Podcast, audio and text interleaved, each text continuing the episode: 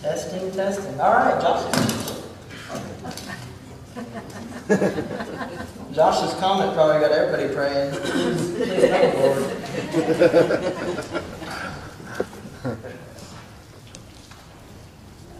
All right, good morning. I love you. It's not a question, right, Stony? No questions there. All right, I want to make sure I got all my stuff organized. Uh, all right, if you would open uh, your Bibles with me to Matthew 14. Uh, we're going to be in verse 22 through 35. I'll let you guys take a minute and uh, get situated there. I want to thank Stony for last week. Yeah, everyone, or is that just me here? All right, Stony, thank you for last week. Uh, I'm just going to recap that Jesus fed at least 5,000 men and then women and children also. So pretty amazing. We thank you for that. Thank you for the worship team this morning. Uh, just, just really good to hear those words that Jesus has all authority. Uh, so, but hopefully by now you're to your spot. So we're gonna go. We're gonna read through it and then break it down. Uh, Matthew 14, verse 22. Uh, this is after the feeding of the 5,000. Immediately he made the disciples get into the boat and go before him to the other side, while he dismissed the crowds and after he dismissed the crowds, he went up on the mountain by himself to pray. When evening came, he was there alone. But the boat by this time was a long way from the land, beaten by the waves, for the wind was against them.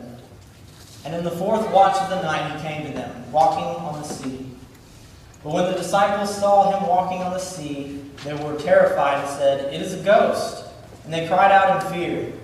But immediately Jesus spoke to them, saying, Take heart, it is I. Do not be afraid. And Peter answered, Lord, if it is you, command me to come to you on the water. He said, Come. So Peter got out of the boat and walked on the water and came to Jesus. But when he saw the wind, he was afraid and began to sink. He cried out, Lord, save me. Jesus immediately reached out his hand and took hold of him, saying to him, O you of little faith, why did you doubt? And when they got into the boat, the wind ceased. And those in the boat worshipped him, saying, Truly, you are the Son of God. And when they had crossed over, they came to the land of Gennesaret. And when the men of that place recognized him, they sent all around to, that, to all that region and brought him all who were sick, and employed him that they might only touch the fringe of his garment. And as many as touched it were made well. This is the word of God. So, as uh, previously mentioned, Jesus just fed uh, approximately 15,000 people. We call it the feeding of the 5,000. They, I guess, estimate numbers based on how many men are in the crowd, but also you've got the women and children. So, uh, estimated about 15,000 people were fed out of uh, five fish and two loaves. Of, I get that backwards? Two loaves, five fish? Five fish and two loaves, right? anyway, he made a lot so, uh, so, when it starts out, uh, from John 6, 16, we get a little insight uh, into why he sent them away immediately. We hear in verse 22. Uh, from John 6, uh, it says that when the people saw the sign that he had done, that is the, the, the miracle of creating uh, more food, they said, This is indeed the prophet who has come into the world. And uh, it says, perceiving that they were about to come and take him by force to make him king, Jesus withdrew again to the mountain by himself. Uh, so, obviously, those in the crowd, they're uh, under the authority of, of, Rome at that time, and also under the authority of Herod, who was mainly a puppet king uh, to them. Uh, they had the, the scribes and Pharisees, which wasn't working out too great. Um, so they're like, this guy can make food out of nothing. He has control over that. He can feed. Some of them are just like, hey, this guy has a free meal all the time. Let's make him king. Uh, and I, uh, I don't blame them, honestly, for wanting Jesus to be king right there in that moment. Uh, but that was not a, I mean, I would say that's not a bad thing that they wanted Jesus as king, uh, unless it was only to have their belly full which I'm sure there was some in there that did, you know. Just like uh, in Moses' day, he was feeding them all manna from heavens, and they were complaining. Like, where was the meat we had in Egypt? under slavery. Uh, it was just not, not time uh, for Jesus to be king yet. Uh, he, our Lord knew he must suffer on the cross prior to his ascension, uh, and so that's I think that's why he kind of shut it down. It's like, hey, guys, calm down. It's not time yet. Uh, so it says he immediately made the disciples get into the boat and go before him. So uh, no doubt the, the disciples were probably caught up in that fervor and excitement. Um, I mean, who wouldn't be? God's doing miracles right in front of your eyes. Everybody's yelling for him to be king. Uh, but, uh, like, yeah, they were under the authority of Rome. Uh, that was the, uh, not the Pharisees, the Sadducees. Uh, their main thing was, we want the kingdom by the sword. We're going to go out and take it. Uh, but message for another day. Jesus didn't describe the kingdom being taken by a sword. It was, it's slow to big. It's through love and it's through the gospel and mainly through his people that he conquers the world. Through the love that we can show to others. And we have the Spirit to help us do that, which is amazing. All right, so he dismissed the crowds. He went up to pray uh, on the mountain. Uh, in uh, Mark and in uh, uh, John, we get a little bit of information that I'm going to tie in. So if you hear me reference something that you're not seeing in Matthew, uh, it's because i have got Mark and John, and John up here too, uh, that I'm kind of pulling a few information bits from. Uh, Luke's account doesn't have this story in it. So, or no. And we got that backwards. This is Luke. Forgot to label it. Either Luke or John doesn't have the story in it. Matthew, Mark, and one of them does. Uh, so he went up on the mountain to pray. Uh, in uh, Mark, it says that he sent him over to the other side, to Bethsaida, uh, while he dismissed the crowd. John talks about uh, Gennesaret, and then also to Capernaum. Those are all just in the northern portion of the Sea of Galilee. There's talking about different stops along the way. It's not a, a, a, a, contradiction. It's just they're stopping along the way. So someone ever asks you that question, well, why does this one say they're going here? Why does this one say they're going here? It's because they're all right in the same area. Makes sense. They're on a road trip or a boat trip. So you got to stop for some snacks. so, uh, says when evening came, he was there alone. He's up on the mountain praying. Um, my thoughts are he's praying for his disciples right there in that moment because he makes intercession for us. Uh, he wants them to understand. And they didn't. Uh, later, we can we can read about how the, the fish and loaves didn't didn't cause them to understand, and I think this calming of the sea does. Um, but the boat by this time was a long way from the land, beaten by the waves, for the wind was against them. And in the fourth night, the fourth watch of the night, he came to them, walking on the sea. Mark's gospel tells us that Jesus saw the disciples struggling against the waves of the Sea of Galilee. Uh, the Sea of Galilee normally is a peaceful, placid lake uh, it's about 8 miles wide, 12 miles long. I don't know if you've ever seen a little picture. I mean, you can Google Earth it right now if you want. Uh, but occasionally, extremely violent storms would erupt uh, on the lake suddenly without warning. Uh, I guess if you're a meteorologist, it's because the sea sits below, the, Sea of Galilee sits below sea level uh, and down in a valley. So you get you got steep hills, you're down in the valley, you're below sea level, you'll get big temperature shifts, and that brings big waves. So uh, they were making headful, uh, they were making headway painfully. The wind was against them, but Jesus sees them. Uh, they were about three to four miles out, and in the fourth night, or fourth watch of the night, which is three to six a.m. So he had told them to leave in the evening. They're row out there rowing a boat, struggling in the middle of the night it's like 3 in the morning, and it's dark. Jesus is on the land praying, and he looks out and he sees them. Which I can't see that far, but Jesus can. I'd say that's definitely the first miracle that you're seeing here, is Jesus can see his own miles away, and he knows they're in trouble. So what does he do? Well, he goes, goes checks it out. What guys up to? So uh, it says, he came to them walking on the sea. Uh, when the disciples saw him walking on the sea, they were terrified and said, It is a ghost. And they cried out in fear.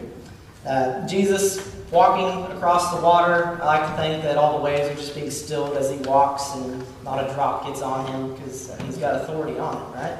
Uh, so further reinforces the fact that he has absolute authority over his creation, uh, which we should know because all things were made through him. Uh, like we read in the first chapter of John, verse 1, in the beginning was the Word, and the Word was with God, and the Word was God. He was in the beginning with God, and all things were made through him. And without him, not anything made was that that was made. Sorry, let me get a drink. So, he has authority over all of creation. I mean, he's demonstrated that fact previously when he calmed the sea when he was on the boat. Uh, and now, he, I mean, he, he, he just did the miracle of creating the fish and loaves, and he's, now he's just walking on the water, which I think would blow the disciples' minds. It'd blow my mind, honestly. Uh, so it says they were terrified. Obviously, they don't have the eyesight of Jesus. So they see something coming, walking across the water, and they say it's a ghost.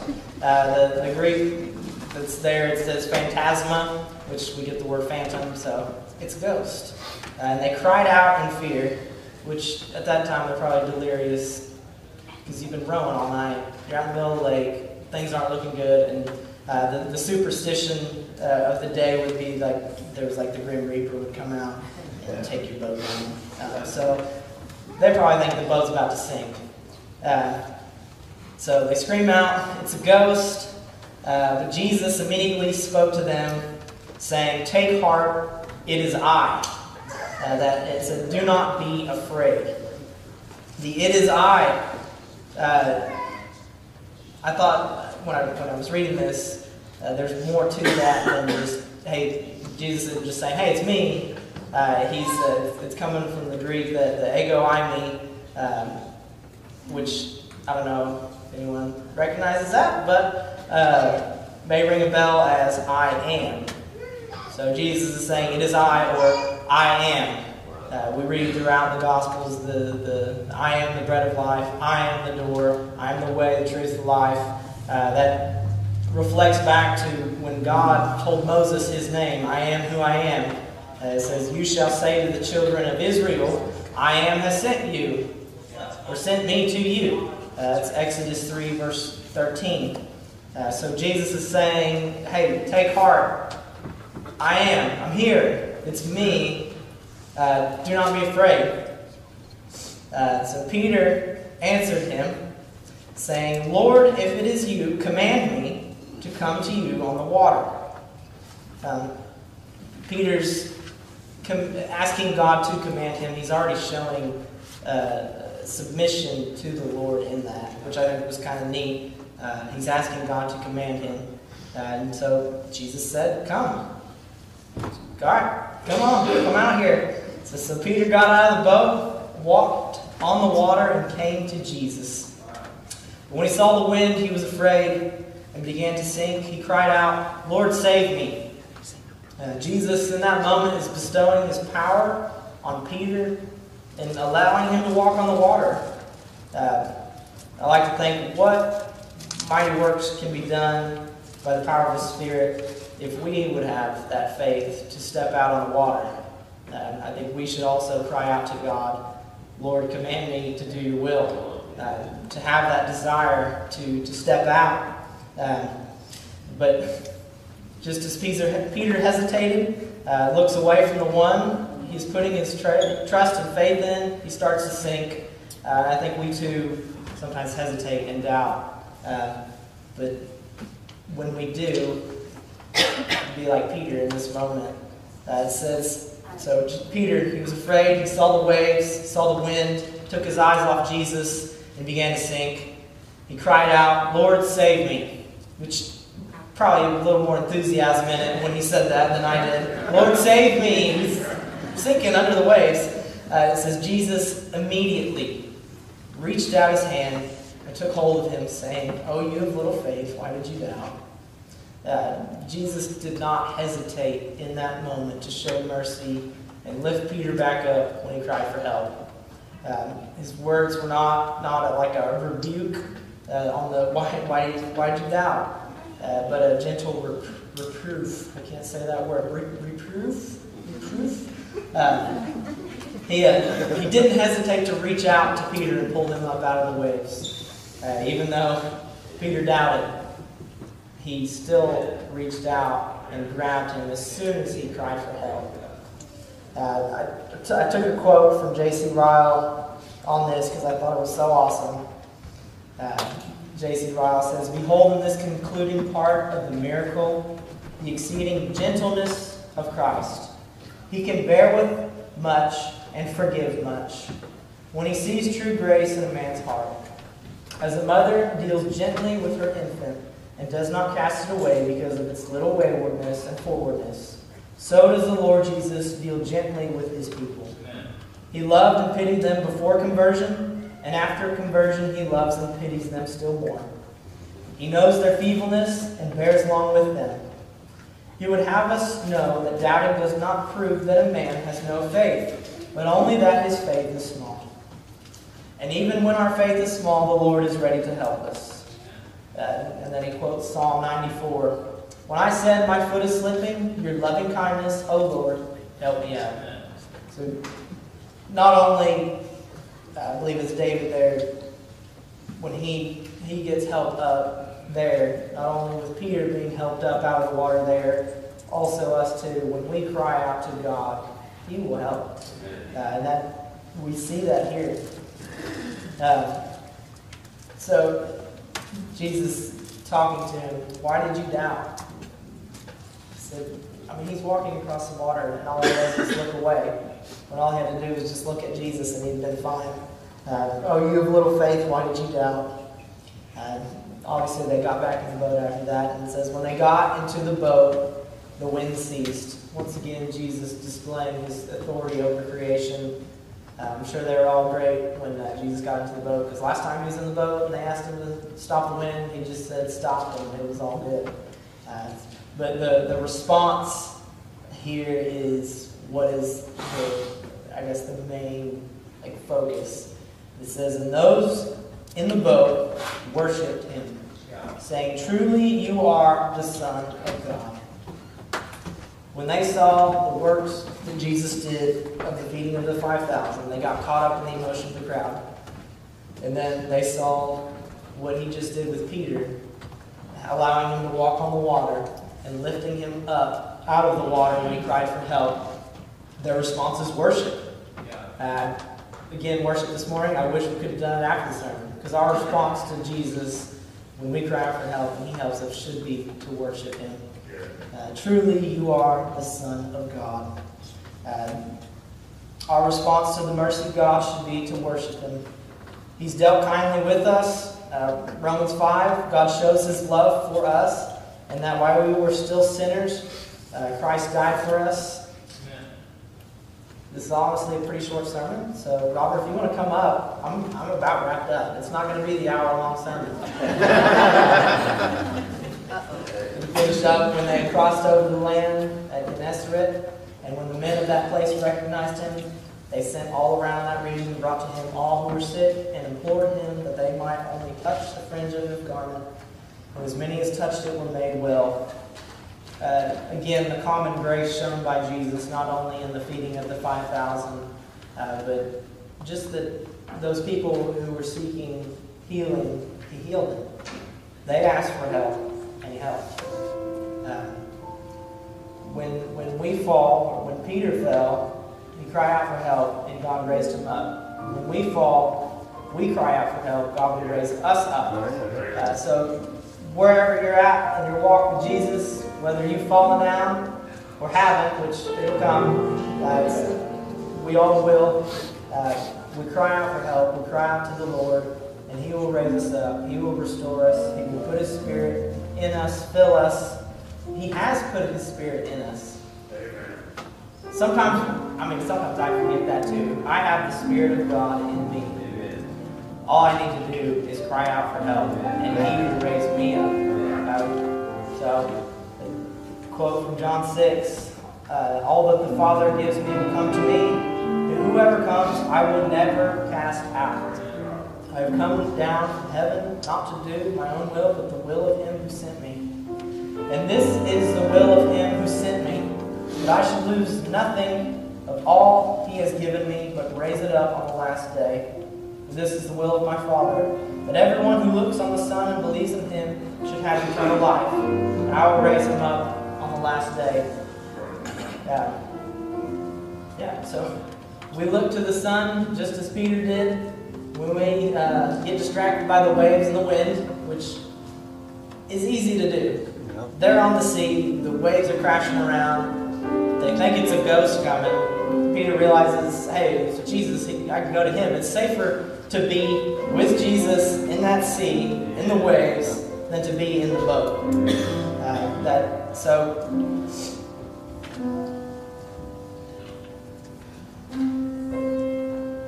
It was safer to be with Jesus than to be in the boat, even though the sea is crashing around him, even though the waves are blowing around. But the thing is, even though we're with Jesus, sometimes we look away from him. Uh, and when we do, we fall. We, we fall down, but all we have to do, it's not like we have to just get up on our own either. It's not like God's like, oh, you fell down, I'm going to wait for you to come back up to me. Uh, wherever we fall down, in that place, we cry out for help. God will lift us up.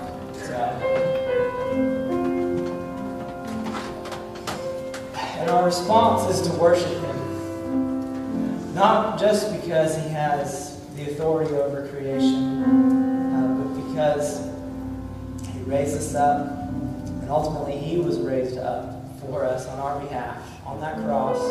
He laid down His life so that we can live. And whoever the Father gives Him will come, So, wherever you're at, if you're falling down, no matter how low it is, just cry out for God's help, and He will raise you up.